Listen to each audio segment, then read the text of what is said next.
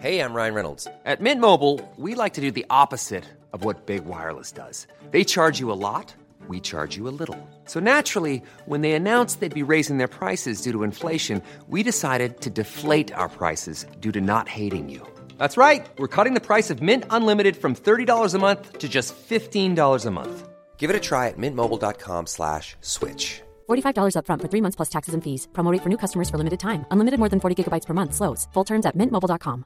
I'm Sandra, and I'm just the professional your small business was looking for. But you didn't hire me because you didn't use LinkedIn jobs. LinkedIn has professionals you can't find anywhere else, including those who aren't actively looking for a new job but might be open to the perfect role, like me.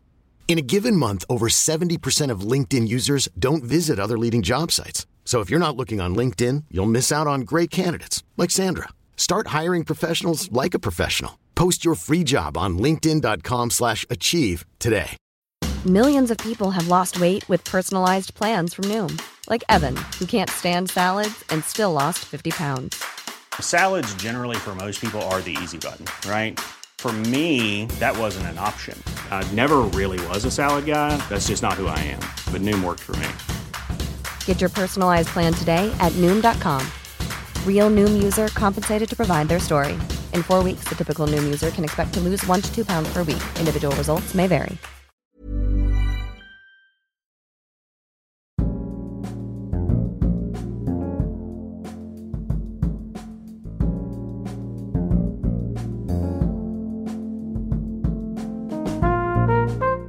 Du lyssnar på Dekonstruktiv kritik. Jag heter Aron Flam. Avsnittet gästas av den eminente Jens Ganman, satirikern från vildmarken. Jag vill bara påpeka att det här är ett lite speciellt avsnitt. De bilar nämligen i huset där jag normalt har studio. Så nu har vi flyttat oss till Samistads inoptimala ka- eh, lokaler för att spela in.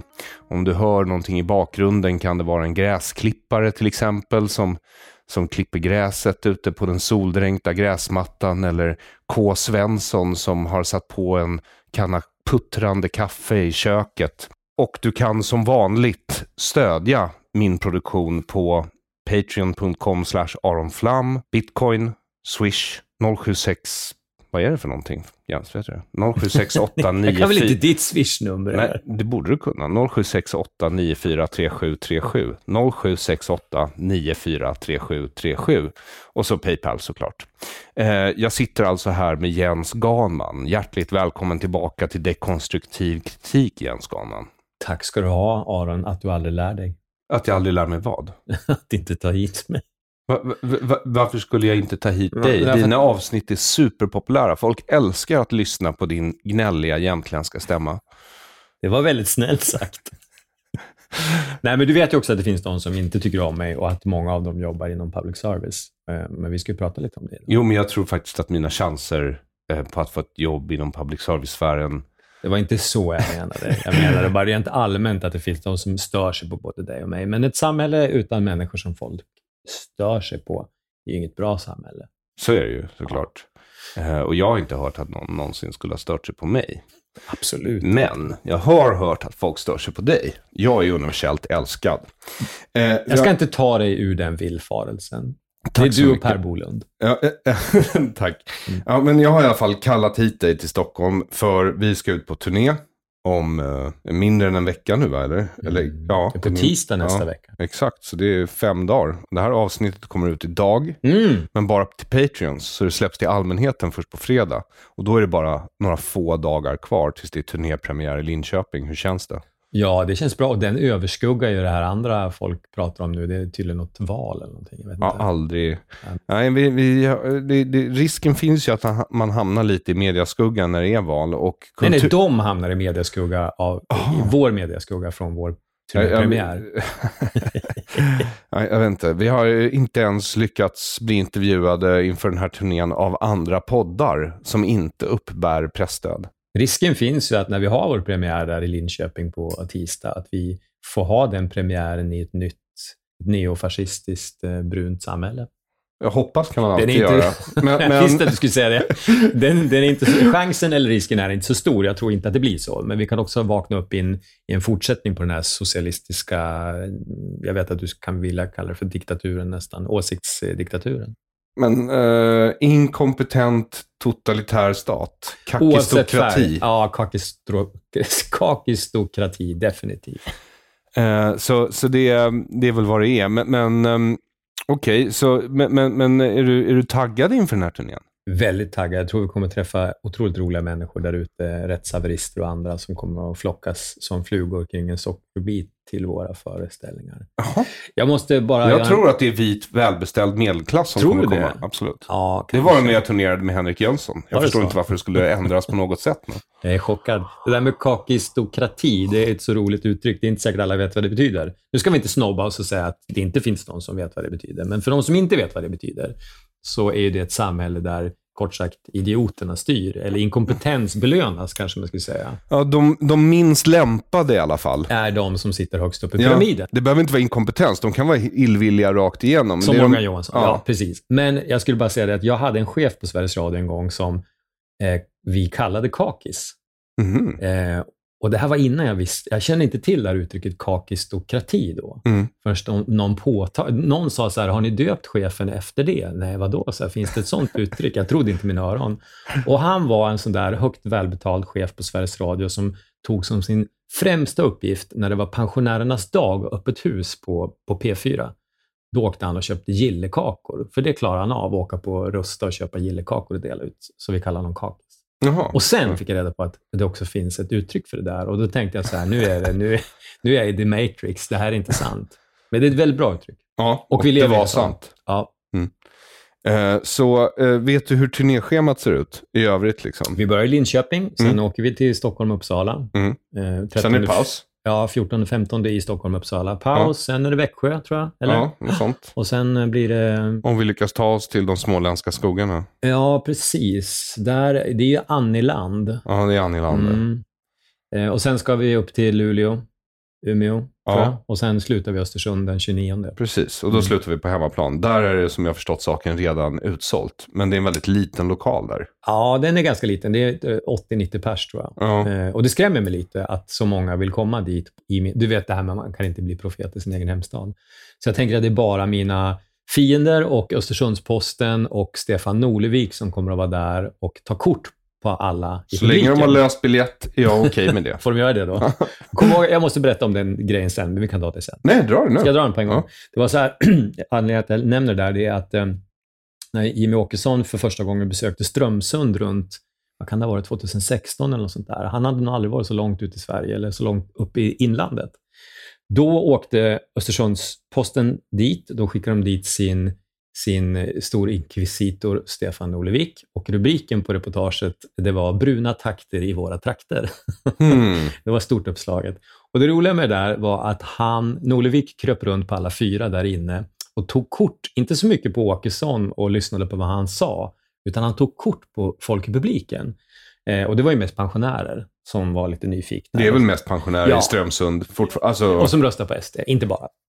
Eh, och då, folk undrar vad fan han höll på med. Han satte sig på huk ungefär som att han vore ute och gjorde en sån här naturdokumentär och skulle krypa nära lejonet.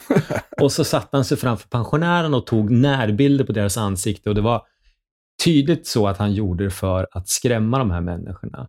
Det roligaste med det här, det var att Pelle Zackrisson, eh, som då jobbade på Länstidningen tror jag och sedermera gick till Chang Fricks Nyheter Idag, nu är han på Riks. Han stod och fotade Norlevik. En fantastisk bildserie som Norlevik inte fattade att han då var fotad av någon annan. I sin, det var otroligt meta.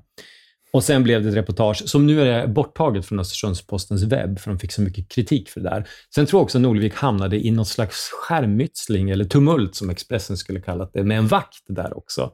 Eh, för Norlevik hävdade att någon hade försökt ta hans kamera. Så det var stor dramatik. Och så tror jag att det kommer bli på vår eh, avslutning i Östersund, att Östersundsposten, som ju är vårt Säpo där uppe, Ja. kom, ja, ja, de är, de är en, en politisk, eller de är politiska kommissarier. Jag har ju aldrig uppträtt i Östersund. Nej, du, det var så här, jag kan berätta när Hanif Bali var där för två år sedan och sålde ut Storsjöteatern. Då skickade Östersundsposten dit en kvinnlig reporter Och hennes i princip enda fråga, eller första fråga till Handef efteråt, det här succéframträdandet, det var så här, det var bara killar här i publiken. Alltså. Det är inte en fråga, det är ett påstående. Ja, det är ett påstående och, och liksom en retorisk fråga, eller vad man ska kalla det. Ja, sa Hanif, det, är inte det bra liksom? Mm. Att de inte är ute på stan och drar och... Ja, så skulle man kunna säga. Mm. Eh, så att jag, jag misstänker starkt att någon från antingen Sveriges Radio eller Östersunds-Posten kommer att nästla sig in i publiken och eh, hoppa fram och skrika Six Emperor Fidelis eller någonting och försöka sticka en, stöta en dolk i nå- någon av oss. Six Semper Fidelis. Nej, inte Fidelis, Tyrannis. Ja, Förlåt, exakt. inte Tänk- Fidelis. tänkte, nu är- tänkte väl. Jag är så spränglärd så att de latinska citaten... Nej, men du Six vet. Semper Tyrannis Ja. är det du syftar på. Eh, Norlevik är ju min Joe, Så Joe alltid Davola. för tyranner. Ja, precis. Min Joe Davola och det kommer att ske något roligt där tror jag. Hm. Om inte förr. Om inte förr. Jag är lite orolig för Umeå. Umeå är ju en genomröd stad. Mm. Och vi uppträder inte på kåren. Mm. Så Så vad kan hända där menar du? Att det inte kommer någon folk är det värsta som kan hända? jag tror att det kommer nog komma väldigt lite folk. Mm. Och de som kommer, kommer att vara väldigt övertygade eller? Alltså, jag tänker så här. Det är väl den mest veganska staden i Sverige. Mm. Ja. Mm. Och just priset på grönsaker och frukt har ju gått upp något enormt på sistone. Mm, just det. Annars brukar veganer ligga väldigt nära mina politiska uppfattningar. Egentligen, jag förstår inte vem som har bokat den här turnén, för vi borde ha uppträtt i Sölvesborg, Sjöbo och sådana där ställen. Är det inte där vi ska ha sålt ut? Men nu ska vi inte göra det lätt för oss. Nej, det ska vi inte. Du har helt rätt. Man ska våga utmana fienden på deras territorium. Ja, och det, då kommer vi fram till kärnfrågan, i alla fall i första delen av den här podden, nämligen vad ska showen handla om? Jag är väldigt nyfiken. Ja, du också. ja, men vi har ju sagt att ehm, eh, vi, underrubriken, en av underrubrikerna var ju Uppdrag kränkning, som är en travesti på Uppdrag granskning. Mm. Och vårt jobb, eh, oavsett om Silla Bänke och Hanna Stjärne och Jan Helin tycker om det, det är att kanske inte kränka dem, men peta på dem. För, för att ett, ett samhälle med en så stor kons- mediekonsumtion som SVT, och SR och UR är, som inte har sina kritiker, det, det skulle ju vara fullständigt barockt om det inte fanns sådana som var där och petade på dem. Och vi är Ja. inte så många som gör det. Nej, nej, det, det, Så det, är lite det det är du och jag faktiskt. Det är du och jag, en handfull till, men vi har ju tagit på oss rollen att vara de som, som går först i det här jävla Sisyfos-arbetet med att kritisera. Mm. För det dem. vet vi ju att de som går först, det är de som det lönar sig bäst för. Ja, jo, precis. För vi har ju inte blivit av med massa jobb på grund av det här. Vi ska inte gnälla över det, men så är det. Man blir inte fet på att kritisera public service. Nej, det blir man tyvärr inte. Eh, Jag hade hoppats lite. För det finns alltid ett litet barn i mitt huvud som ligger och dagdrömmer om hur bra det faktiskt skulle kunna gå om saker var på ett helt annat sätt än de faktiskt är. Magiskt tänkande, nej det är inte riktigt samma sak. Men det är ju så intressant, för det finns ju de som... Den vanligaste kritiken jag får, och säkert du också, när det gäller eh, vår public service-kritik, det är att vi, vi är swishoror, de som inte ens har swish, och vi gör det för att tjäna pengar. Och då har man verkligen inte satt sig in i hur det här funkar överhuvudtaget, om man tror att vi tjänar en massa pengar på att kritisera den här kolossen. Jag fick, jag fick höra att Liv Strömquist drog in fem miljoner för något år sedan. Mhm, inte hon kommunist? Och jag har nog väl gett bort dem. Nej, men det, nej, men nej, det har hon ju inte. Men, men, men, men vad jag menar här är bara att om man håller sig väl med public service och de rådande makterna, då är det inte bara framträdanden i public service, vilket inte betalar så bra, men har ett väldigt högt marknadsföringsvärde, vilket gör att du sen kan åka och turnera runt eller ja, vad Det det, skänker legitimitet åt andra saker du gör. Det är tyvärr så. Ja, Ja. Så, eh, så och vice versa. Ja, och då menar jag att man till exempel kan åka runt på någon ABF-turné till bibliotek och casha hem 5 000 på faktura per gång. Vilket inte är så mycket, men det blir väldigt mycket om man besöker alla bibliotek. Vad var det hon fick, eh, vad hette hon, regnbågshåret på Aftonbladet? Linnea Claesson, Ja, var det inte så att hon... 100 till 200 000 per föreläsning. Nej, men det kan inte stämma. Jag, jag hörde 90 000 för att men prata hon är ändå 45 årets minuter. jurist. Ja, men för, vart tog hon vägen? Hon, Va? hon skriver inte på Aftonbladet längre. Eller är hon på SVT eller något sånt Men där? alltså jag följer henne fortfarande på Instagram, Aha. tror jag. Okej. Okej, hon har säkert fått en tv-serie på, på SVT som ligger på SVT Play. Det är rätt intressant. Går du in någon gång och kollar på SVT Play och kollar hur mycket de producerar? För det är jävlar vad de lägger ut grejer. Så man, man frågar folk, har du sett den här tv-serien? Nej, ingen har hört talas om den. Nej. Och det där är någonting vi har kritiserat dem för att de aldrig redovisar sina tittarsiffror. Men jag ser flera jättestora satsningar nu. På pappret ser ut som det är stora satsningar. Som jag brukar fråga folk, har ni sett den här nya SVT-satsningen? Det finns någon som heter Bror till exempel. Och, Aldrig hört talas om. Nej, nej, men exakt. Och för alla säger samma sak. Jag har ingen aning. Jag tittar bara på HBO eller på Netflix och sådär. Så jag undrar, vem är det som tittar på alla de här tv-serierna på SVT Play? Jag, jag vet faktiskt inte. Är det pensionärer eller? Ja, eller så är det bara något sorts så här arbetsmarknadsprogram för alla skådisar man utbildar vid folkhögskolorna. Liksom. Jag tror faktiskt det är det på många sätt. En sysselsättningsåtgärd Ja, det är det, för va? många. Ja. Många människor vill bli kreativa inom Mm. vänstern. Och Mm. det måste de få bli i de här programmen som vi kallar public service och pressstöd. Just det. Ska vi prata lite om... eh, Vi ska prata om vad showen handlar Ja, det var det om. vi skulle det, det var Ja. det vi skulle prata om. Det var, den, det var den frågan jag hade ställt. Jag har ett block framför mig, Ja. du ser jag har förberett mig, jag har en penna. Ja. jag, jag vet inte vad du ska prata om, men Nej. jag Ja. ska prata om, eh, bland mycket annat, jag försöker ju, um, och har länge försökt ställa cheferna till svars för några interna eh, utredningar av enskilda medarbetare eh, som de blir jävligt nervösa över när jag börjar fråga om. Den som blev mest ilsken och nervös, det var den här Björn Lövdahl som precis blev sparkad snett åt sidan för att Sofia Wadensjö Karén från UR då skulle komma in som kronprinsessa åt Silla Bänke blir det väl. Mhm. Han var väl Pratar vi om programchef. public service eller Game of Thrones? ja du, vi, ja det är en väldigt eh, bra liknelse. Nej men det här var ju en rokad som vi fick reda på i förra veckan. Att eh, programchefen där på P4, jag minns inte exakt vad han har för titel, de har så mycket titlar där. Han får nu kliva lite åt sidan och så ska den här Wadensjö Karén komma in. och då kommer hon få uppstiga till the Iron Throne. Ja, hon kan vara en efterträdare till Silla Bänke. Hon ska väl upp på direktion, eller hon är Så du, där. du tog Sillariken nu efter det här med DN och... Mm. Nej, det tror jag inte, men jag tror att hon är smart nog att i väldigt god tid ta in någon slags efterträdare. Men det är säkert något annat som ligger till grund för det här. Eh, Så på turnén, vid några av tillfällena, jag säger inte i vilken stad, då ska vi prata om det här. Vi ska prata om Olle Zackrisson, före detta e- ekochefen, varför han slutade. Är han släkt med Pelle Zackrisson? Nej, det är han absolut, hoppas jag för Pelles skull. Att han inte är, eller vi- vice versa även där. Alltså Olle är trevlig. Jag har haft en, en jättekonstig debatt med honom i samband med Ekots, jag höll på att säga 200-årsjubileum här för några år sedan, då de faktiskt bjöd in mig att kritisera public service, för de tyckte att det var ju på sin plats att någon, någon röst utifrån fick säga något negativt om dem också. Och då var vi i foajén på, i studion i foajén där på Radiohuset. Och i den, den sändningen är faktiskt episk i efterhand. Jag förstod inte där och då hur, hur rolig den var. För det var fyra gäster. Det var Olle Zackrisson och jag som skulle debattera Ekot. Och så var det Gustaf Fridolin som skulle prata metoo. Mhm. Och en av de grejer han sa då, det var att det här, ett stort problem, det var att fem, sexåriga killar sprang runt på skolgårdarna och liksom drog tjejerna i håret. Mhm. Alltså för fem, sexåriga tjejer är det ett stort problem. Ja, det är ett stort problem. Det är såklart. deras, ett av deras största problem skulle jag säga. Jo, men han sa, jag menar, det finns, om man jämför det med till exempel balkongflickor och hedersproblematik, så att han valde att fokusera just på det, det var lite så här, och klassisk fokusförflyttning. Sen Mm. var det Palmira, eh, Kukari Benga, Benga Kukari, jag vet, vet inte vilken ordning hon har namnen. Hon som sen då, kort efter det, drog igång eh, BLM-upproret inne på SR. Så det var vi fyra som var med i den där ekosändningen. Okej. Och jag hade inte koll på henne då och jag visste inte att Fridolin skulle vara där heller förrän vi träffades i the green room. Vi det, är li, det är lite som den där Monty Python-sketchen, Nobody expects the Spanish Inquisition. Ingen förväntar sig att Gustaf Fridolin ska dyka upp, men han är där. Den handlar också om Stefan Norlevik och Östersunds-Posten. Den sketchen.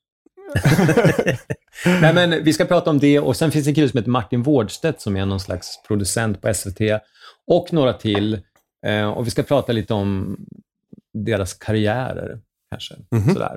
Och, eh, och re- rent allmänt om varför chefer inne på SR och SVT... Vad hette han? Martin Vårtgårdstedt? det där var så billigt så jag tänker inte ens bevärdiga det en kommentar. Men eh, ibland så är det så att chefer plötsligt ryker eller blir omplacerade och du vet, eh, man undrar va- varför blev de det och sådär. Det ska vi prata om. På turnén. Mm. Men har du skrivit någon sång? Nej, jag har inte hunnit göra den. Men, eh, sån, Men den inspirationen kan komma väldigt fort.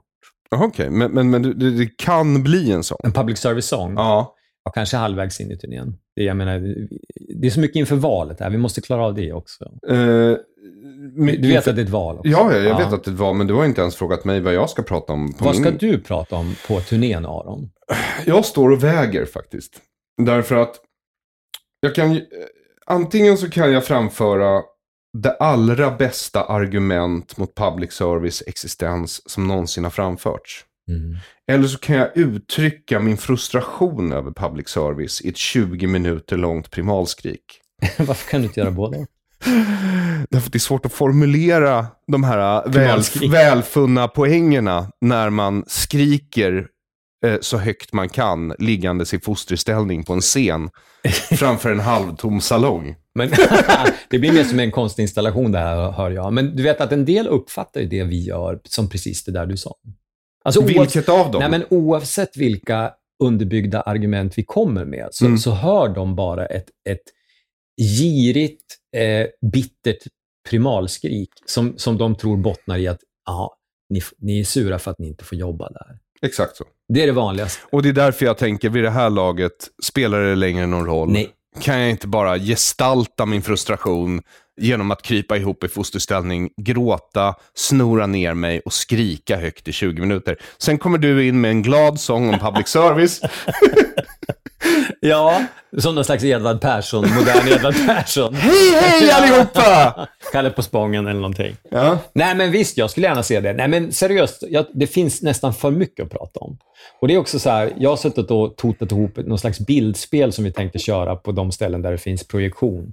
Eh, med facsimiler från alla klavertramp som har varit de sista, ja, i princip sista halvåret. Från SR och SVT, där de, alltifrån Radio Swedens eh, många fel, missgrepp och misstag kring Ebba Busch och andra saker. Men alltså det är nästan någonting, några gånger i veckan är det någonting. Ja, nu, som men, de ja, inte sig. just nu sista veckan innan valet. Då kommer det inte vara ett jäkla ljud om det här, det lovar jag dig. Men, men, ehm, men annars så har det varit eh, väldigt mycket. Och ska jag berätta en sak? Att eh, när vi sålde ut första upplagan så fort som vi gjorde, då fick jag intrycket när DN började ge sig på public service. Och det kom lite andra så här, public service-kritiker, utan att nämna vår bok eller oss överhuvudtaget. Så fick jag intrycket av att ja, men nu ska vissa gå ut och visa liksom, människor med, som jobbar för medier med pressstöd, att de visst kan vara kritiska mot public service i något försök att liksom blidka kritikerna. Att jo, men vi kan upptäcka fel inne på public service och, och om vi uppmärksammar dem så kommer det att åtgärdas. Men Chi fick Peter Wolodarski och DN. Ja, men tror du inte också att de ehm, vill- Chi fick dem. de Xi Xi fick dem, men de vill också visa oss, tror jag, att så här ser riktig kritik av public service ut, trots att de inte har läst vår bok. Och eh, lever i villfarelsen att den bara innehåller en massa gnäll och inga konkreta exempel och ingen underbyggnad. Och det är ju verkligen inte så. Boken är ju väldigt väl underbyggd, inte minst dina kapitel. Du har suttit och grävt i arkiven, du går tillbaka i historien. Jag har man få- tittat på medieforskning, Ja. modern. Ja. Ja. Och visst, vi är lite raljanta. Och jag har ju skrivit ett kapitel som heter Godisklubben sammanträder. Men Ebba skalade faktiskt bort en hel del allians från både dig och mig. Ebba, Eh, Vår redaktör. ja det gjorde hon. Ja, Ja. därför jag trodde med Ebba Busch. Nej, inte Ebba Busch. Ebba. Busch har inte varit redaktör Nej. för Älskade Public Service. Så är det. Vi Vi ska, to- inte, vi ska inte anklaga henne för det också. Inte det också. Nej, men visst. Eb- Ebba, vår redaktör, fick oss att, fick oss att tona ner det hela. och Det var bra. Mm. Men tillbaka till DN så är det ju så här att eh, DN och SVT och SR är ju kommunicerande kärl. Eh, och många som jobbar på ena stället har jobbat på det andra, eller kommer att jobba på det andra. Jag tror den här Martin Wårdstedt som jag nämnde, han är nog gammal DN-kille. Jag sätter 50 spänn på att Peter Wolodarski kommer att bli programdirektör på, Det blir han säkert. på public service när han är klar. Och det finns ju ett elakt rykte om att det är det han vill. Jaha. Att Men han det siktar på det. Ja, ja. Ja, det är men- men bara det- den normala karaktärsvägen. Vad var Jan Helin innan han blev programdirektör? Han var väl eh, folkkommissarie på Aftonbladet, tror jag. Exakt vad han var. Och nu är han folkkommissarie på SVT. Exakt. Men du, jag tror att det är så här att DN fick ju en del riktigt bra tips där om eh, den taskiga säkerhets, säkerheten inne på företaget. Och det är ju sånt som, det är inte det att de gräver fram det själva, utan de får ju tips av gamla kollegor som jobbar där eller har jobbat där och som är sura på sin arbetsgivare av någon anledning. Mm, och hela den här säkerhetsskandalen, så vitt vi har förstått den genom media, går ju alltså ut på att de ska digitalisera någonting eh, för att de är eh, varningssystem till allmänheten. Ja, de digitala Hesa Fredrik eller vad man ska kalla Ja, det. exakt. Mm. Men det var det flera säkerhetsskandaler. Det var det två Jaha. separata. Okej, men berätta. Ja, men jag, inte, jag blandar nästan ihop, ihop dem nu. En handlar om en, ett speciellt rum eller speciell studio som skulle byggas i händelse av då, krig och sådana. Mm. Som där eh, det var en, en person som hade haft tillgång till hela liksom, konstruktion, ritningar och allt sånt där. Och det fanns inget säkerhetstänk kring det. Sen var det här andra att, tekniker från Israel och andra ställen, givetvis Israel som vanligt. Mossad Och Ryssland. och Ryssland hade fått röra sig fritt. De hade någon slags access till hela Mm. sådär. Eh, Men det kan man väl ändå konstatera efter den här skandalen, att eh, ryssarna och israelerna kan vara nöjda med den delen av deras skatter som går till underrättelsetjänst. Mycket. Jag tror att eh, både Hultqvist och Ygeman är ryska agenter. Alltså, De beter sig så jävla snurrigt så att det, det måste vara någonting konstigt. Att det är någon sån här, inte som de säger i Seinfeld, the old switcheroo, fast det är inte det. Att de är så trippelagenter eller Ah. kvadruppelagenter. De är liksom... för de, de är så många agenter att vid det här laget vet de själva knappt vem de jobbar för eller mot. Vilket var väldigt tydligt när man såg pre- presskonferensen med dem. Vi kommer att återkomma till den. Men vi har ju alltså inte pratat publikt, alltså inspelat på band, sedan vi faktiskt fick vår recension i SvD för Älskade Public Service. Mm, ja, just det. Mm. Så jag vill bara backa bandet Mm. till Älskade Public Service och den här recensionen som vi fick. Ehm, vet du hur vi fick den? Vänta nu. Eh, någon på SvD skrev en recension om oss. Nej. Jag, tror inte jag har läst den. Riktigt så var det inte. Har du inte läst den? Okej, Nej. okej, men så här var det. Alltså, jag skrev till kulturchefen Jaha. på DM på Twitter. Ja. så skrev jag angående, ja men jag vet inte, ja jag tjatade väl bara. För Ja. jag försöker marknadsföra oss liksom. Ja. Girig buk. Girig buk, ja men jag tycker så här, det har inte skrivit så många böcker om public service som är kritiska Så som kan du man säger. också se det. Ja. Och då tycker jag att någon kulturbilaga någonstans kanske borde recensera den här boken. Den har ändå liksom sålt ut nu. Så jag, det var inte som att jag gick till henne tomhänt, utan jag gick till henne med en bästsäljare inom ett ämne som det aldrig skrivs om. Och ja, och föreslog att ska ni inte recensera den här? Utan något hopp då. Det var lite slängig fråga kan man säga. Den kanske uppfattades som slängig i alla fall med tanke på att jag räknade med att inte bli recenserad. Men eh, Irene då som är chef för kulturen på SvD, hon måste ju slängt ut någon öppen fråga i, i sin KPML-tråd på, på, på, på mejlen. Liksom. Eh, och då antar jag att Johannes Klenell från Arbetet, som hatar både dig och mig sedan tidigare, måste nappat på det här så pass mycket. För ryktet säger att han hatar oss så mycket att han gjorde det pro bono. Det är klart han gjorde. Eh, så, så, um, så han yxade oss och han börjar ju med att säga att det är bara faktafel i mitt första kapitel. Jaha. Vi är Pelle Jönsar. Jaha. Vilket höger... Spellevinkar. Spellevinkar Ja, jag tror inte Pelle Jönsar, va? Spellevinkar sa du till mig att det var. Ja. Eh, Så spellevinkar var vi. Jag har inte emot först- att vara en spelevink. Nej, jag, nej, alltså jag har aldrig kallat spelevink förut och fann att jag, jag gillade det lite. Ja, Det är bättre, kallats- bättre att vara det än att, Man kan ju läsa Flashback-tråden om Klenell och... Eller mig. Ja, dig också. Och mig, och mig också. Nej, vi ska inte vara sådana. Nej, Ja. så... så Men han gillar inte oss. Och, och, och man brukar ju vara så att när man uppenbart tidigare har visat att man inte gillar en författare eller en regissör eller vad det nu kan vara, då brukar ju chefen på tidningen säga att du av jävsskäl ska inte recensera den här boken. Men det var någonting som de hoppade över det här, tror jag, den här gången. Ja, eftersom Johannes dokumenterat har hatat oss båda tidigare. Han gillar inte oss. Nej, Nej. så är det ju. Ehm, men... ehm, Han tyckte, vet du varför han tycker så illa om mig? Eller en av de grejer som gör att han tycker illa om mig. Det var, han angav det i, no- i någon, något sammanhang att jag hade, jag var så jävla otrevlig för jag hade avbrutit honom några gånger i en intervju vi gjorde tillsammans. Och det är så symptomatiskt att han tar just den, för det var också någon sån här intervju i P1 när jag var med och skulle diskutera, jag tror det var public service. Och anledningen till att jag avbröt, inte bara honom utan Aschberg, det var ju för att det var jag mot honom, Aschberg, jag tror fan det var en till också, och så programledaren. Du vet, eh, det där som jag fick kritik för att jag tog upp när jag var med i P1 och sa två mot en. mm, Mm. Att de alltid ska få den ensamma att framstå som en tokig minoritet, fast det inte är så. Eh, Så han var ju sur för det, för att jag avbröt honom då. För jag tyckte att, vad fan, ni är fyra mot en här och jag tänker ta min talartid, så jag avbryter dina floskler. Förlåt. Jag har ju eh, två tillfällen jag har kunnat dra med, för jag sitter och jobbar med processen, utöver att jag jobbar med älskade public service. Alltså en ny bok. Eh, en, en bok om rättsprocessen Just mot mig. Eh, och då kan jag dra, för Johannes har ju gett sig på mig i samband med den också. Så jag drar, Nej. jo, visst. Eh, så jag kan dra mig till minnes två tillfällen i livet och jag kan ha förargat Johannes Klenell. Men de är säkert fler. För jag är så självupptagen så jag har nog glömt, alltså säkert Samma här. 500-600 Samma tillfällen då jag har förargat honom. Eh, men, eh, mm, men de sparar jag till turnén. Så Kul. vill folk höra dem, då, Ja. då får de ställa en fråga. Så, men vad var det som hände mellan dig och honom då? För det kommer ju vara så att i första halvan så är det du och jag som delar på. Då orerar vi själva, alternativt eh, tittar på när jag skriker ut min frustration. Eh, och sen andra halvan av föreställningen är frågestund. Och sen så kommer det vara boksignering för de som har dina och mina böcker. Mm. Och ehm, när det gäller de här, hur, hur kommer det gå till med när man ställer frågor?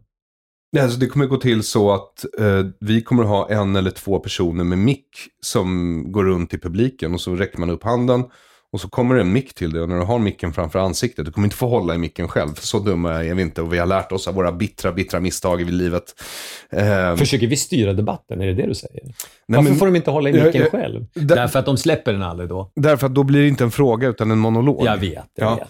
Och jag förstår att alla som kommer, eller åtmi- åtminstone några som kommer, är väldigt frustrerade på public service och har en del att säga.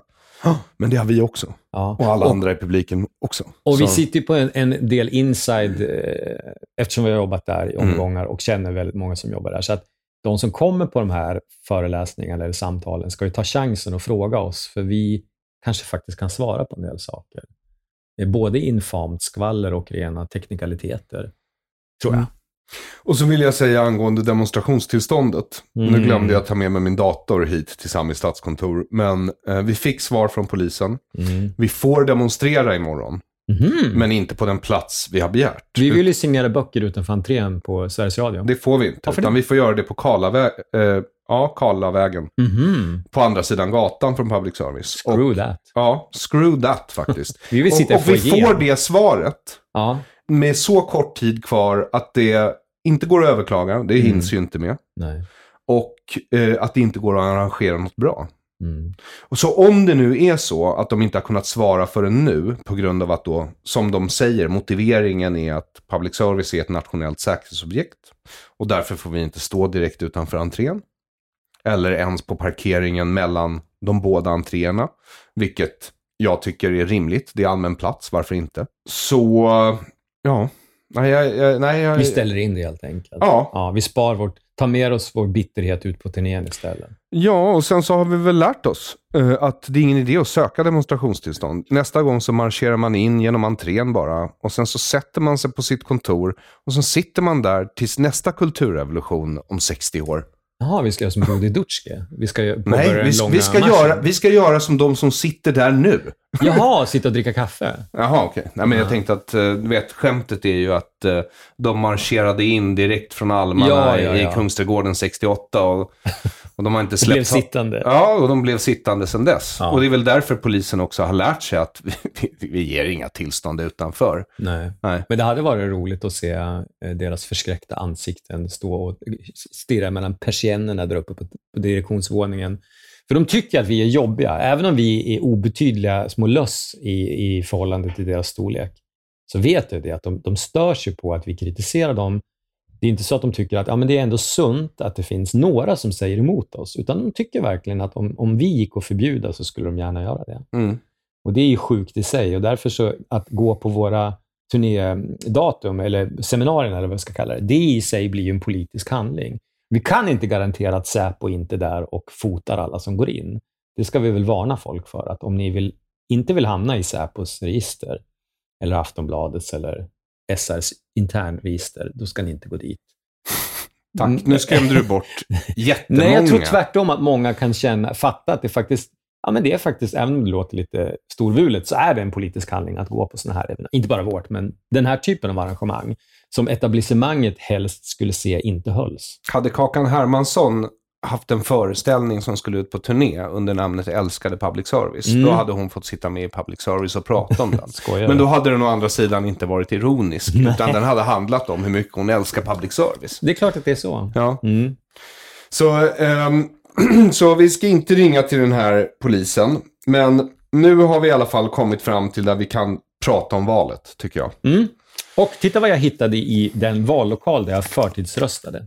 SKP, Mm. Det här är en valsedel Sveriges kommunistiska parti. Mm, med hammaren och skäran tryckt på, på den här lilla gula lappen. Mm. Och för mig är det så här... Och det jag- där är alltså en val till riksdagen. Det här är val till riksdagen. Det är någon som heter Andreas Sörensen, partiordförande i Uppsala, som står ett. Sen är det ett antal iranier av någon konstig anledning. Det, blir, det är ju väldigt förvånande. Något. Och eh, ja, pensionerade byggnadsarbetare, en advokat, en ingenjör, tunnelbanetågsförare etc. Jag tänkte mer på den här eh, hammaren och skäran-loggan. Alltså hade det varit möjligt att eh, ha ett Eh, hakkors? Ja, Nej, det är ju hets mot folkgrupp. Ja, det är ju det. Och jag menar, jag vet att många i Sverige inte fattar att hammaren och skäran är av samma dignitet som... Det är av samma dignitet, Ja. men det finns en fundamental skillnad mellan den där typen av hat, hatisk konspirationsteori, om du jämför med dens nationalsocialistiska broder. Och det är att eh, hudfärg eller ras är ju någonting du inte kan ändra på, men klass kan du ändra på. Jaha. Och det här är ju klasshat. Ja, och det är tillåtet. Ja, det är fullt tillåtet. Det är bara det att- det, är, det, det ligger under yttrandefriheten, Jo, tack och lov. Jag vet att det är så, men det är ju bara det att eh, den här hammaren och skäran, under den vajande flaggan så har miljoner människor dött i arbetsläger och eh, på slagfält och de har blivit utrensade i olika omgångar. De har svultit ihjäl De har också. svultit ihjäl, inte Vissa har minst. dött av ren uttråkning. Ja, av att leva i ett socialistiskt land. Och då hade de tur. Ja. Ja. Ja, nej, men jag, jag var faktiskt förvånad när jag såg den här. Jag tror inte att SKP har de här valsedlarna över hela Sverige. Men där jag Tror du var, inte? Nej, men jag tror inte att de har fått ut dem överallt. Det är väl vissa ställen i landet de är lite starkare än, än andra. Men jag varit lite förvånad och att ingen liksom reagerar över det här. Det är helt okej. Som en parentes bara. Ja, och då får jag faktiskt fråga, för du var väl lite rödare när du var yngre, är det inte så? Mycket rödare. Men då känner du alltså numera som en, en vuxen, ska vi säga kar? Ja, Ja. Eh, gubbe. Eh, ja, sa- Jag var aldrig kommunist Ja, ja, sa han med mycket bas i rösten. eh, men, eh, Ja. mm. så eh, känner du nu när du ser det här och din ungdomsdårskap att det Ja. var lite pinsamt? Ja, Gick men- du runt med liksom Che Guevara-t-shirts? Nej, nej, nej, så röd var jag aldrig. Jag var gråsosse. Jag är född i en gråsossefamilj. Mm. Så jag var aldrig över på kommunistsidan. Men, men, men jag kan ju skämmas över, jag skäms väl inte över gråsosseriet, men hur naiv jag ändå var väldigt långt upp i åren. Hmm. Jag tror att du har haft en mycket snabbare utveckling som, som ideolog och människa där. Du Jo, har men- tänkt mycket mer på det där tidigare i livet än vad jag gjorde. jag kanske inte är en i, lika utpräglad estet i grunden som du är. Jag vill gärna tro att jag är det, men jag vet Det, inte om det är väl också sant så, faktiskt. men det är samma sak med public service. Du ska ju veta det att det, det var ganska sent ändå som jag vaknade till och förstod hur mycket, kon, hur mycket som är fel med konstruktionen. Alltså det är de sista tio åren. Och då var jag en bra bit över 40. Nej, inte riktigt. Men ehm, så att jag är en late bloomer när det gäller det där, men bättre sent än aldrig. Kanske Ja, och jag var väl, i alla fall i den här tiden var jag väl först ut när jag gick upp där på Publicistklubben och skällde Mm. ut dem efter Mm. notor, noter. Det var Mm. väl, eh, det är inte så många andra som har gjort. Sen har jag inte fått någon inbjudan tillbaka. Va? Det har jag inte fått. Nej, men, men? Men du, vi måste prata innan jag glömmer bort det. Ett sånt där jättebra exempel på eh, deras klavertramp senaste veckorna var, såg du det att ehm, den somaliska redaktionen på Radio Sweden tog ju inte upp Magdalena Anderssons uttalande om Somalitowns. Eh, vi- vilken relation? eh, den somaliska redaktionen. De gjorde inte det. Nej, och de hade Men det är för att de bara kallar Somali Towns för towns. Nej, det var faktiskt så här att de hade svarat någonstans på det här och sagt att de hade gjort en nyhetsbedömning och att det fanns inget nyhetsvärde i det. Och det är så jävla rubbat som man blir. Alltså om jag vore Silla Bänkö, då skulle till och med, jag- tror att till, hon borde skämmas till och med och tycka, nej men nu är det för uppenbart. Att det är politiserat, att vi aktivt väljer bort grejer. Att vi inte har någon koll på de här redaktionerna. Men det gled också bara förbi. Men jag såg att utländska medier hade plockat upp det här uttalandet faktiskt på några ställen. Att hon hade sagt att vi inte skulle ha det. Men det är ju fascinerande hur fort eh, S har rört sig från att vara antirasister till att hamna nästan höger om både AFS och S i de här frågorna. Eh, Det är skrämmande. Eh, Public service däremot, vågar jag nog lova dig, bryr sig inte om hur uppenbart det blir. Därför Nej, jag, jag skrev ju inte. en debattartikel i Expressen. Ja. Där jag med hjälp av min underbara fru valde ut det alltså bästa argumentet mot public service som dessutom inte är ideologiskt. Vilket alltså bara har med alternativkostnad att göra. Vad skulle vi kunna göra med de här pengarna om vi inte la dem på public service? Och det fick, där fick jag svar i Expressen på den debattartikeln. Läste du det? Eh, TCOs ordförande, Ther- Exakt, Therese Svanström. Ja.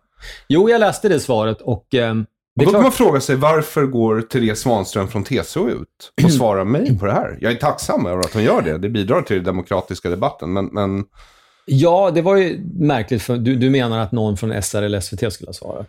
Det hade varit mest naturligt. Jo, men det är klart att de skickar fram henne för att det är dels en red herring, Ja. ett sidospår och fokusförflyttning. Men, men det är också så att jag tror att hon på allvar tyckte som hon skrev i debattartikeln. Det tror jag också. Och hon försvarar ju sina anställda medlemmars, de som jobbar inom public service, försvarar ju deras karriär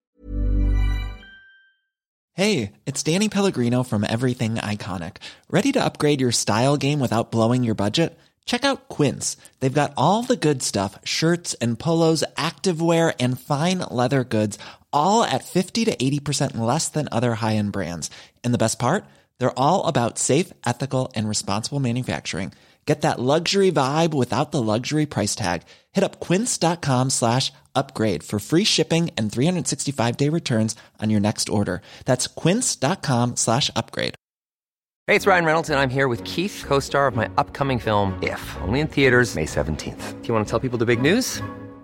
All right, I'll do it. Sign up now and you'll get unlimited for $15 a month in six months of Paramount Plus Essential Plan on us. Mintmobile.com slash switch. Upfront payment of $45 equivalent to $15 per month. Unlimited over 40 gigabytes per month. Face lower speeds. Videos at 480p. Active Mint customers by 531.24 get six months of Paramount Plus Essential Plan. Auto renews after six months. Offer ends May 31st, 2024. Separate Paramount Plus registration required. Terms and conditions apply if rated PG. och deras lönesättning och sådär. Genom att skriva det här och skänka det lite dignitet. Ja, ja, och på något sätt så är väl Journalistförbundet också en del av TCO. Det är det nog, ja. Ja. Så det, det finns väl en viss logik i att hon svarade. Men det var ju lite så här opåkallat att, ja, visst, det var inte riktigt det din artikel handlade om.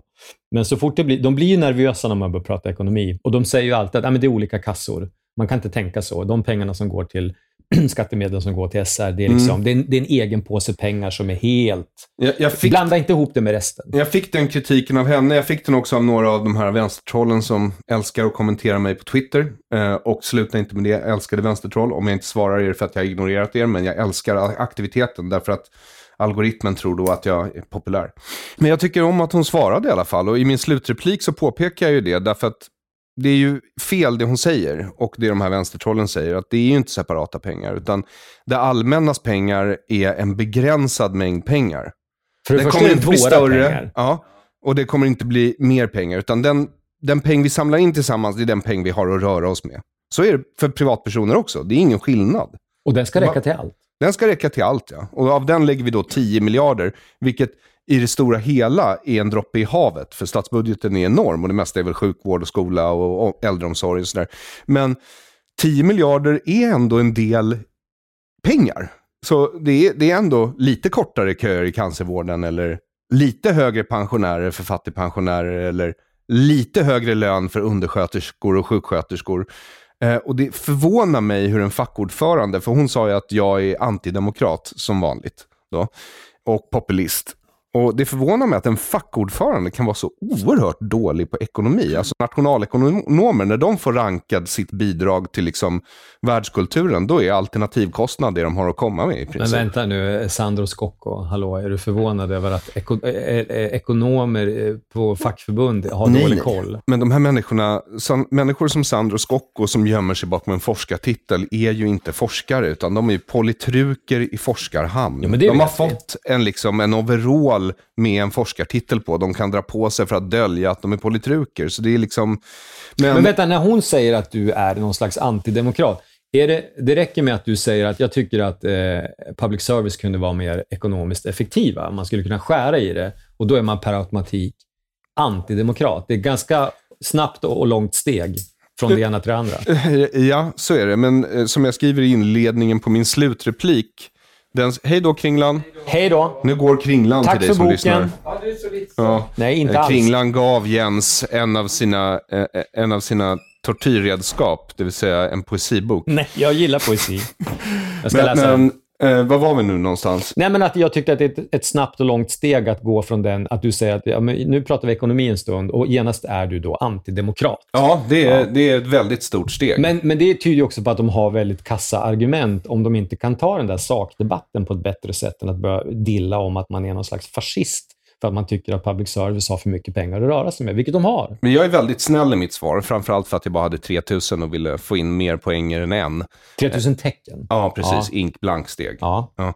Eh, så, eh, så då, då, förlåt, nu tappade jag bort mig. Nej, men du, ditt svar. Ja, du, Ja, men då säger jag, till, jag skriver till henne, jag skriver liksom så här, det är lite tossigt och jag förstår att det både är en känslig och framförallt känslomässig fråga, men det är, det är de facto så. Alternativkostnad är någonting vi alla måste ta hänsyn till. Men var det hon eller var det någon annan som häromdagen då tyckte att public service skulle grundlagsskyddas? Det var hon. Det var och, det, hon, och, det, ja. och, det, och, det, och det skriver jag ju också, att om man vill skydda yttrandefriheten, eh, då ska man ju stärka den.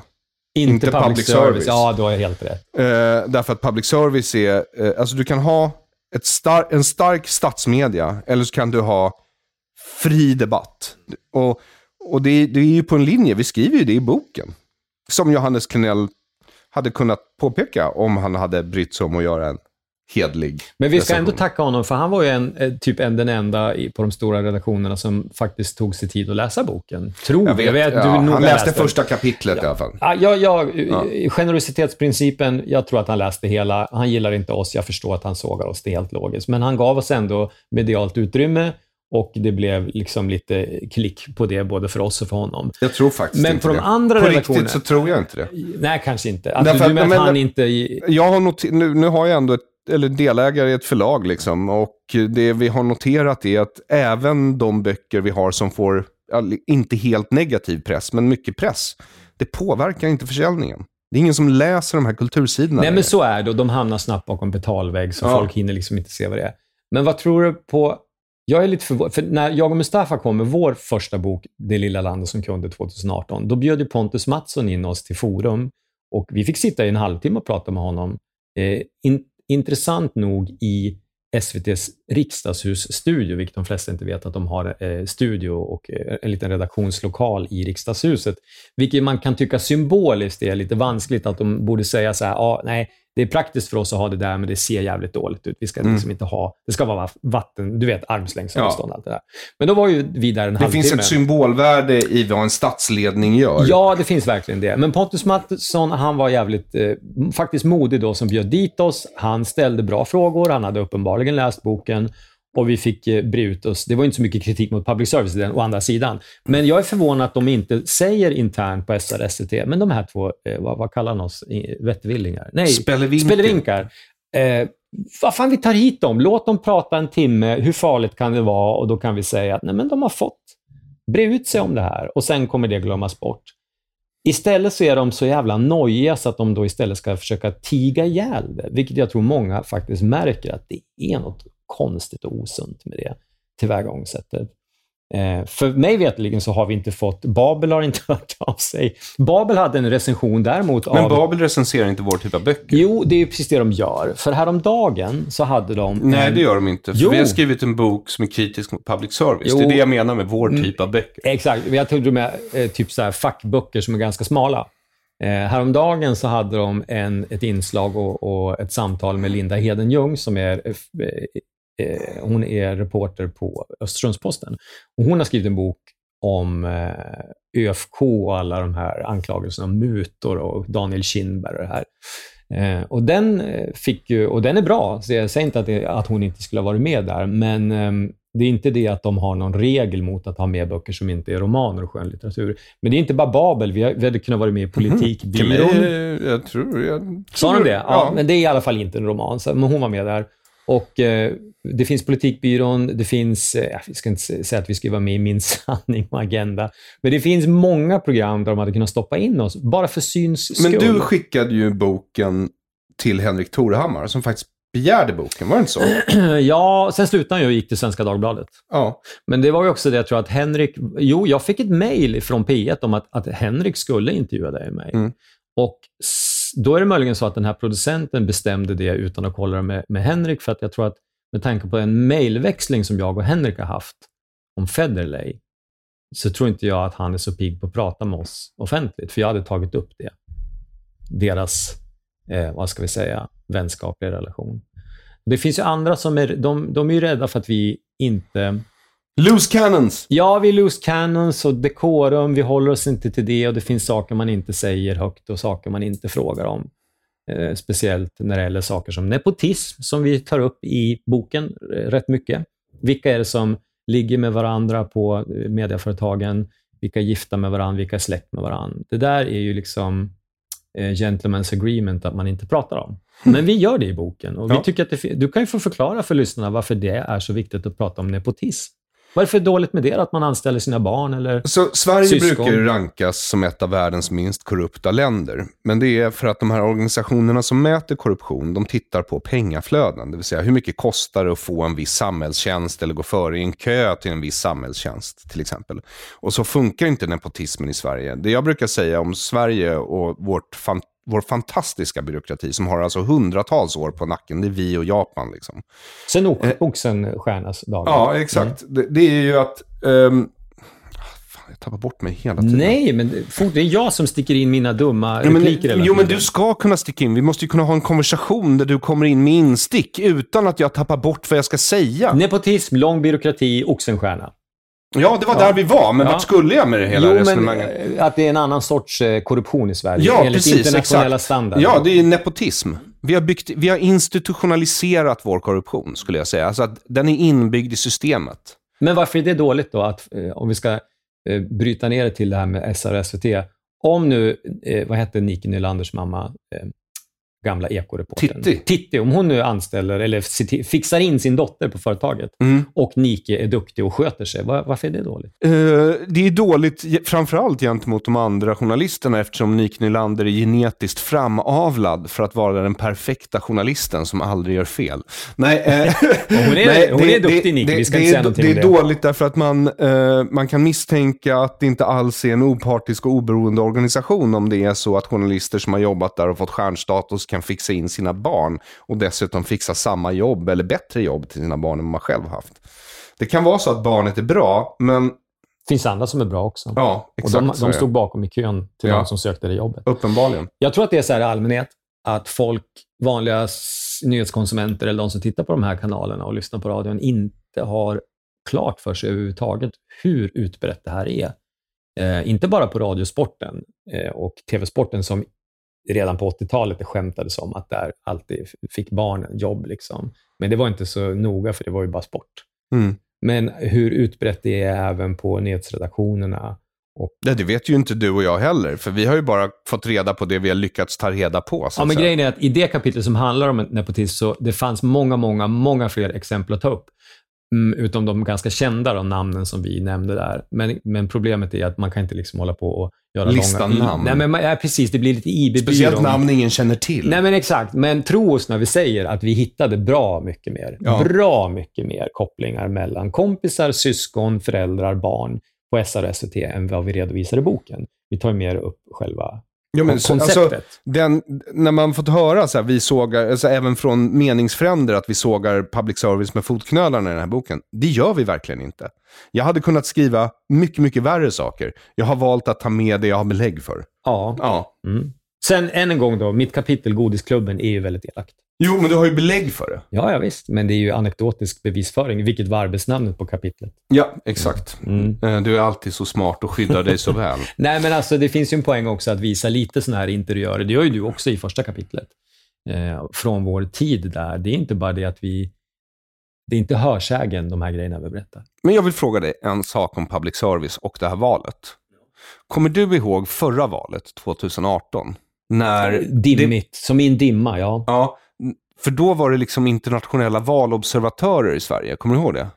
Kommer du ihåg att de klagade på vår valsäkerhet, eller säkerheten i själva liksom processen? Ja, det kommer jag ihåg. Ja. Har du sett någonting om det i, den här, i det här valet? Jag såg att Jomshof var ute igår, Ja. det var, och, och, och sa att jag förutsätter att det kommer att vara valfusk. Och eh, med tanke på att det här valet förmodligen kommer att bli väldigt jämnt, så är det faktiskt så att ganska lite valfusk, någon som slänger en bunt valsedlar någonstans, kan avgöra valet. Eh, det jämnaste valet hittills i vår histor moderna historia, jag tror att det var 79, kan ha varit 76, nej det var nog 79. Då skilde det 8000 röster mellan blocken. Det är inte mer, det kan vara så jämnt. Men två saker som man kan ta upp i anslutning till det som är intressant att nämna. Det ena är ju att eh, förra valet, nej, till och med det var nog valet 14, till, då, då började diskussionen om skärmar framför valsedlarna i vallokalerna. Och då sa, gissa vem, att det var omöjligt att göra, för det var tekniskt svårt och det var för dyrt. Vem tror du sa det av våra kända toppolitiker? Vem kan ha sagt det? Vem ville inte ha skärmar framför valsedlarna? Så- Morgan, Ja, Annika. du, du gissade rätt på en gång. Det var Mm. Morgan Johansson och det figurerade någon konstig uträkning på att, att förse vallokalerna i Sverige med skärmar. Mm. Det skulle kosta en kvarts miljard. Eh, Wow. och jag sa wow. Och jag såg aldrig någon så här som hade frågat varifrån kommer den uppgiften, hur har det räknats ut? Det är skärmar av Ja, guld! men det var jag också tänkte. 250 miljoner. Alltså, Miljarder? kvart- Nej, inte miljarder. Miljoner bara? Ja, Det är ju ja, bara. ingenting. Nej, men det är ingenting. Eh, Men nu i det här valet, för de gjorde en test, ett testrun på i, i EU-valet eh, för två år sedan var det väl va? Till parlamentet. Då hade man skärmar om det var på några ställen eller hela Sverige. Eh, och nu, ska, nu har vi det ju. Nu går man in bakom en skärm och tar sina SD-valsedlar så att ingen ser det. Eller om det är Miljöpartiet man skäms för att man röstar på. Och sen så går man och lägger det i Mm. valurnan. Det var fler grejer som de här äh, klagade på. Jag gick tillbaka och kollade Ja, det var inte nu. bara det. Det var mer grejer. Ja. Ja. Eh, det, eh, den, den or- största organisationen som man verkade lita på som var här, det var OSCE eller OSSE, beroende på då om man ska säga det på svenska eller... Eller som man säger, vad hette hon, eh, utrikesministern säger, Usse. Ja, eh, och det var ju då valhemligheten klagades det på. Det klagades på partifinansieringen. Och den ströp ju partierna, men som Kalla fakta avslöjade här för några veckor sedan bara, så tar de emot stora pengar och just det där stiftelsehålet som alla varnade för, inklusive jag själv, är precis sättet man får in pengar utan att någon ser. Så där har vi ju tydligt hur korrupt det faktiskt är. Eh, Men sen så klagade de också på att alla inte har lika stor chans att få ut valsedlar. Eh, SKP fick ju ut valsedlar uppenbarligen. Ja. Mm. Men, med till exempel vet jag. De, har, fanns inte på det stället. Nej, de har för det första, de får bekosta sina egna valsedlar och de är redan slut och de går inte att få tag på. Så det, det är liksom den här typen av saker eh, klagades det på.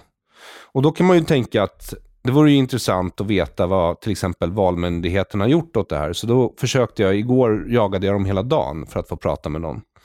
Eh, Men det fick jag inte och de duckade mig och de sa också att vi har så mycket att göra och får så många förfrågningar så eh, vi måste prioritera och du är inte prioriterad.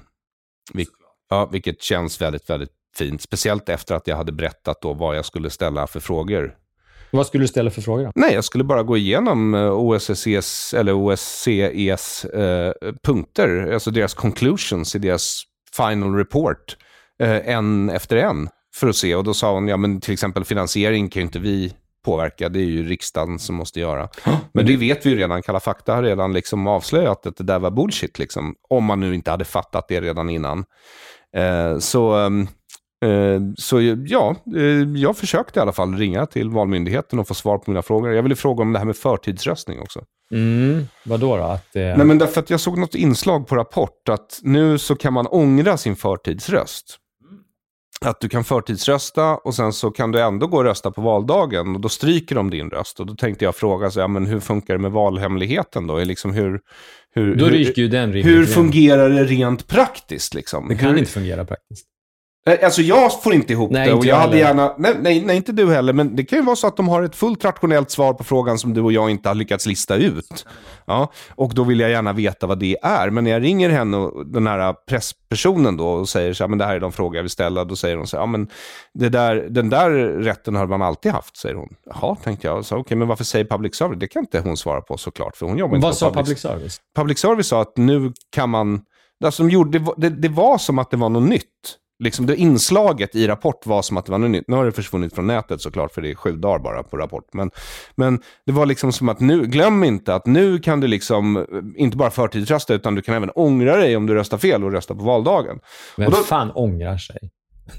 alltså seriöst, vem ångrar sig? Nej, men till exempel, jag menar du, kanske, du har svårt att välja. Eller alla har ju svårt att välja, det är ju ett pissval. Du menar liksom. att jag först då skulle gå och rösta på, på eh, Centerpartiet och sen komma på att nej, men fan, de är inte tillräckligt islamvänliga, jag måste rösta på Nyans? Är det typ så? Eller? Ja, precis. Exakt. Och det är där jag är. Jag vet ju inte nyans. Är det i riksdagen, i regionen eller i kommunen? För mig blev det alla tre. Är det i riksdagen, Nej, är det nej, i nej. regionen eller i kommunen?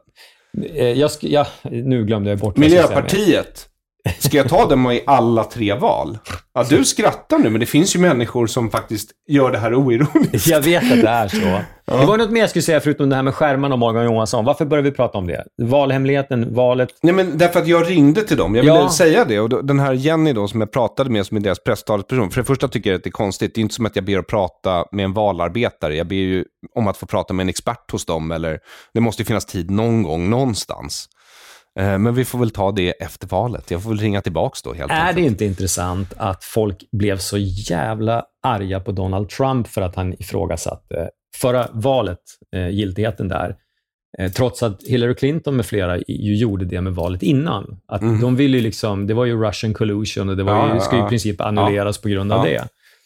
Men du vet ju det att numera, om du bara säger att du är minsta misstänksam mot att det kanske inte går helt rätt till på alla nivåer, Ja, då är det... då är man antidemokrat, fascist, man vill storma riksdagen. Mm. Eh, Egentligen borde det vara så att folk tycker, fan vad bra att det finns de som håller ögonen på det här. Mm, Men tänk om man inte är antidemokrat eller fascist, men vill storma riksdagen. Det är ytterligare komplicerat. Eller tänk så här, tänk om man är demokrat för att man bryr sig om eh, processen med valsedlar, röstningsförfarande, rösträkning. Det har ju faktiskt varit så att... Mm. Nej, men för vad tänker du när jag säger det här med att man kan förtidsrösta och sen kan man gå och ångra sig och få sin förtidsröst struken? jag, jag tittade Vad inte... tänker du då? Jag tänker direkt, tänker så här, ja, ah, jag kan rösta två gånger. Eller, Jaha, du- eller, eller, eller ja precis. För vad jag gör är ju så här, om, om nu valhemligheten är en grej och de bara frågar när man kommer på valdagen, ja men vilket parti röstade du på? Ja men jag röstade på de här, ja men då stryker vi någon röst därifrån då.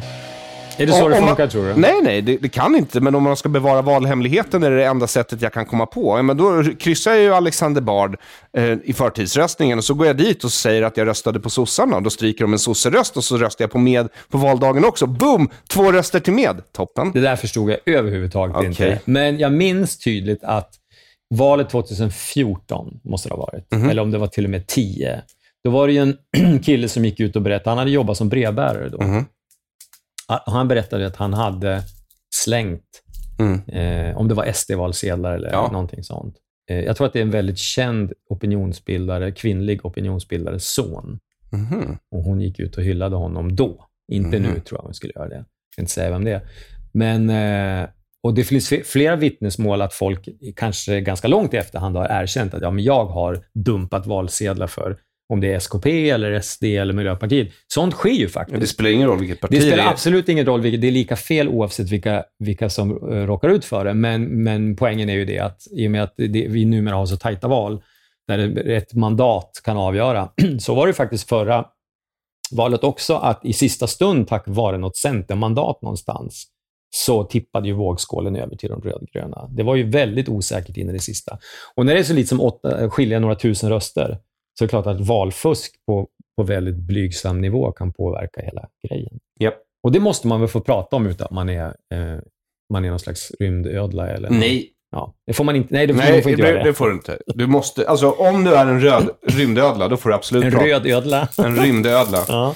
Vad var det? Jag såg någon t-shirt på nätet häromdagen som jag tyckte var lite rolig. Det var I got my ass eaten by a lizard person at CERN facility Switzerland. Lite, lite för komplicerat för att en vanlig lyssnare kanske ska kan relatera till det. Mm. Ja. Men tillbaka till vår turné då. Ja, Ehm, de som går på den kan förvänta sig ett roligt och förtroligt samtal. Eh, Vi ska inte sitta och rabbla massa siffror, men om någon frågar om det så kan vi nog presentera det. Eh, kanske en sång. Kanske. Du tjatar om den där sången, men det Men känns jag som är att... ju på turné med en trubadur. Ja. Det känns så fruktansvärt, eh, alltså som att man liksom slösar på talang om man inte... Det känns som att jag slösar bort min, min lilla eh, talang på att skriva om public Mm. service. Och dig som har tvekat inför att köpa biljetter för att du tänker som en Aron kommer försöka vara rolig. Oroa dig inte, det kommer jag inte göra. Du kommer inte ens försöka vara rolig. Nej, men jag tror att många som kommer dit kommer att ha frågor och som sagt, passa på då och ställ dem väldigt specifikt. Mm. Eh, har ni egna erfarenheter får ni gärna berätta om den kortfattat. Men, eh, Ja, det är viktigt. Att det är kortfattat. Ja. Mm. Men ställ konkreta frågor och vi ska försöka svara på dem. Sen undrar jag, tror du på något ställe att det kommer att dyka upp någon, någon journalist från någon lokaltidning som har någon fråga om det här? Jag sätter 50 spänn på här och nu att ingen kommer att göra det. Det kommer vara noll mediebevakning på det här. Ja, det låter rimligt. Mm. Eller jag, jag känner i och för sig en journ- lokaljournalist som brukade skriva om mig när jag turnerade med Sämst. Jaha. Han kanske skriver om mig.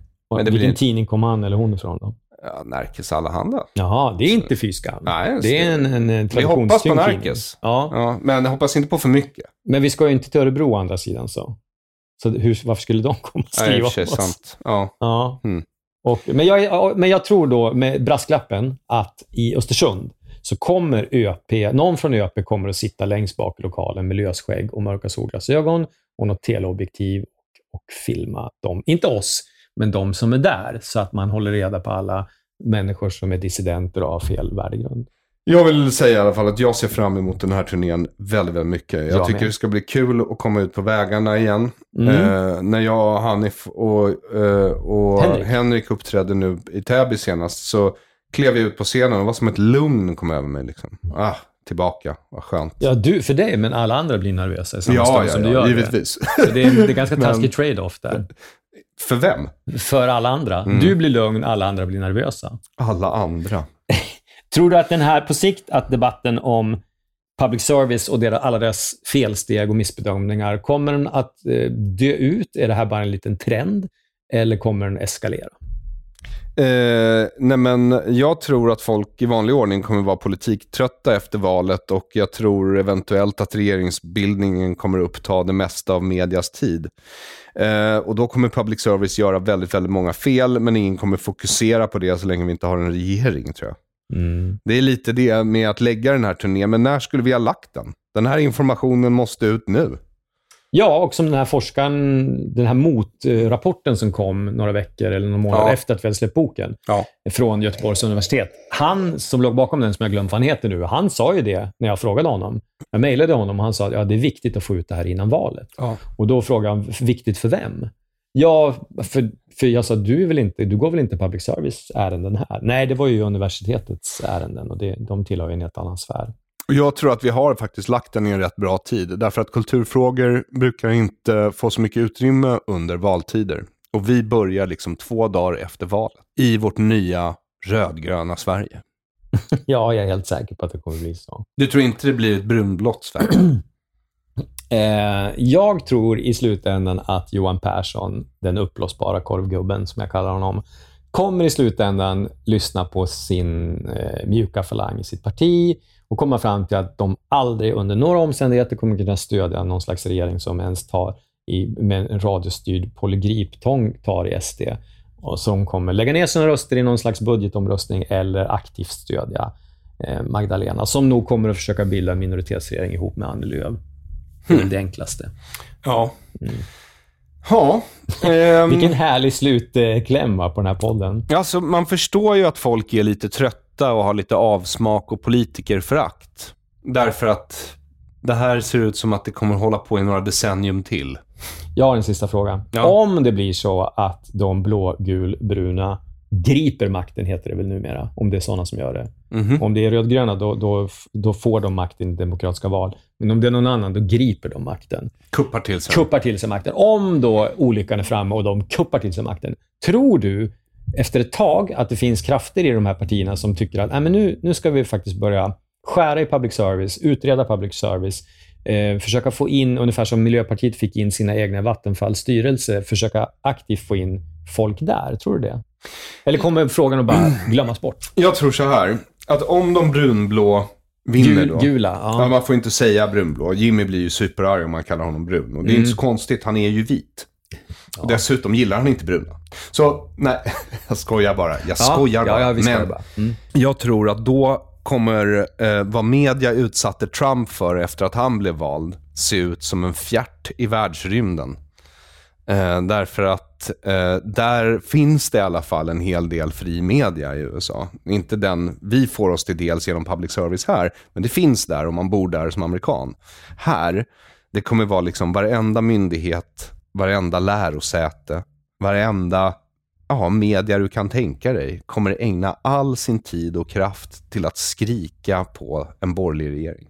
Det kommer de göra, ungefär som de eh, rappade sig att... Och om att, eh, Jimmy blir största parti och får bilda Ja, regering, men gud, då kan du tänka dig. Det är, det nej, det går. Nej, jag, jag, kan faktiskt knappt tänka mig. För vi har satt en, sett en miniversion på det när Reinfeldt vann, var det första, första gången? Ja, det var ju ett sånt drev de första dagarna där, så det var Ja, helt sjukt. Mot Cecilia Stegö-Kilå och Ja. Borelius och de här. De rök ju på en gång som bowlingkäglor där för Ja. att de grävde fram en massa, i sammanhang Plötsligt så kunde public grejer. service gräva. Ja, då kunde De de, kan om de fram. vill. De kan om de vill. Och jag tror som du att om de blågulbruna vinner, då kommer drevet att gå givetvis och det kommer grävas fram, fram en massa saker. Och det kommer att skrämma Kristersson och de här till tystnad. De kommer inte våga ge sig på public service bara av det skälet. Det är väl en, en kvalificerad gissning. Jag Men på det. sikt, tror, på sikt, om vi säger att de skulle, om de skulle vilja, vi, eller om de skulle vinna och sitta kvar längre än en mandatperiod, kommer det då att våga utredas till exempel vad public service gör med sina pengar? För den utredningen saknas ju.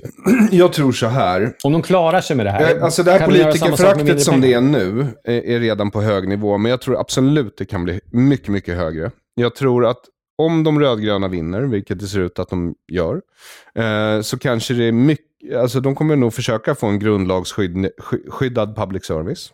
Det tror jag absolut. Hur ska det gå till? Och hur ska det se ut? Vadå grundlagsskyddad? Ja, de får ju helt enkelt lägga en, eh, ett förslag och sen så får det väl gå igenom två val. Ja, men vad då? Ska grundlagsskydd... Jag har inte fattat det där att man får aldrig lägga ner det eller att det får inte kritiseras eller vad då? Mhm, ja, något sånt. Och det är så jävla kommer, nittrigt. och sen så kommer, precis som presskonferensen med Ygeman och Hultqvist, så kommer det bli mer och mer totalitärt. Det kommer bli mer och mer uppenbart att public service är en del av maktapparaten. Mm. Och folk kommer då att bli argare och argare allt eftersom. Men det kommer ta ett bra tag till, det tror jag. Mm. Ja, det där, jag förstår inte riktigt det Men jag har haft fel förut. Nej. Jo, det en gång jag så trodde haft. jag att jag hade fel och sen visade det sig att jag hade rätt. Så på ett sätt kan man säga att jag hade fel. Okej.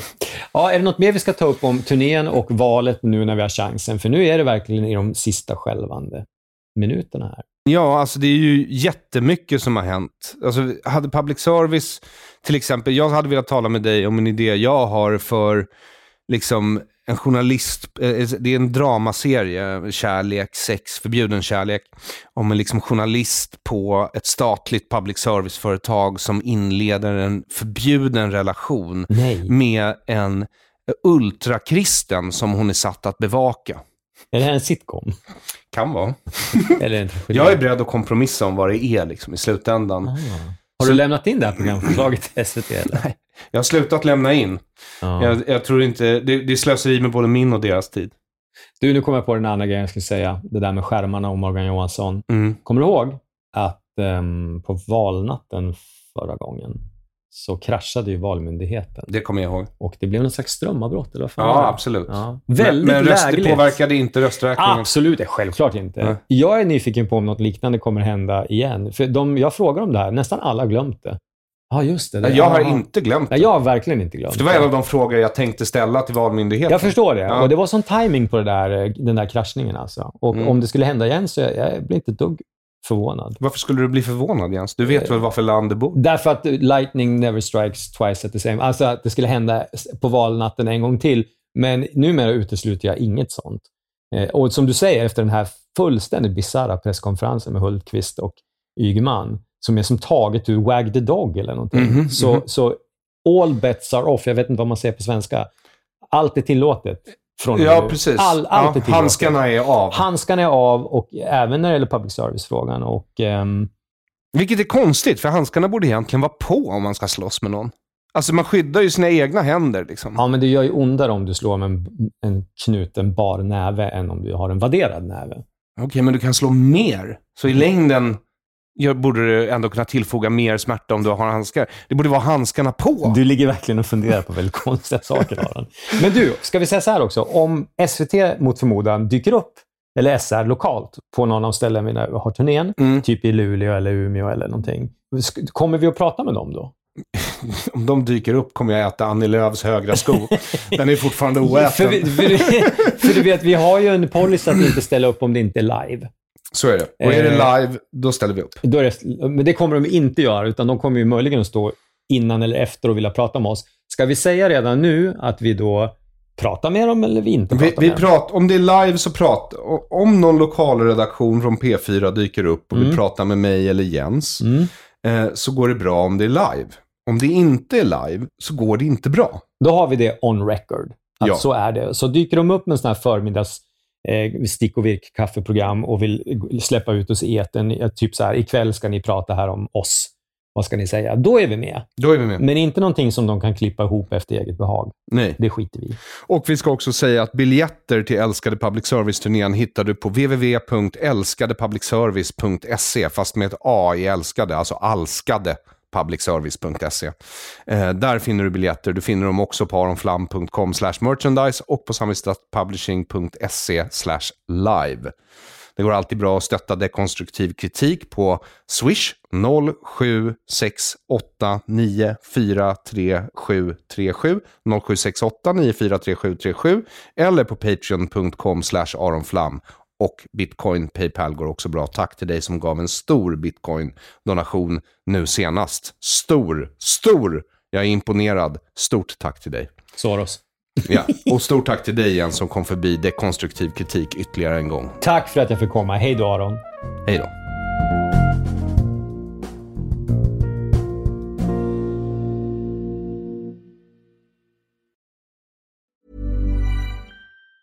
Planning for your next trip? Elevate your travel style with Quince. Quince has all the jet setting essentials you'll want for your next getaway, like European linen, premium luggage options, buttery soft Italian leather bags, and so much more. And it's all priced at 50 to 80% less than similar brands. Plus, Quince only works with factories that use safe and ethical manufacturing practices. Pack your bags with high-quality essentials you'll be wearing for vacations to come with Quince. Go to quince.com slash trip for free shipping and 365-day returns.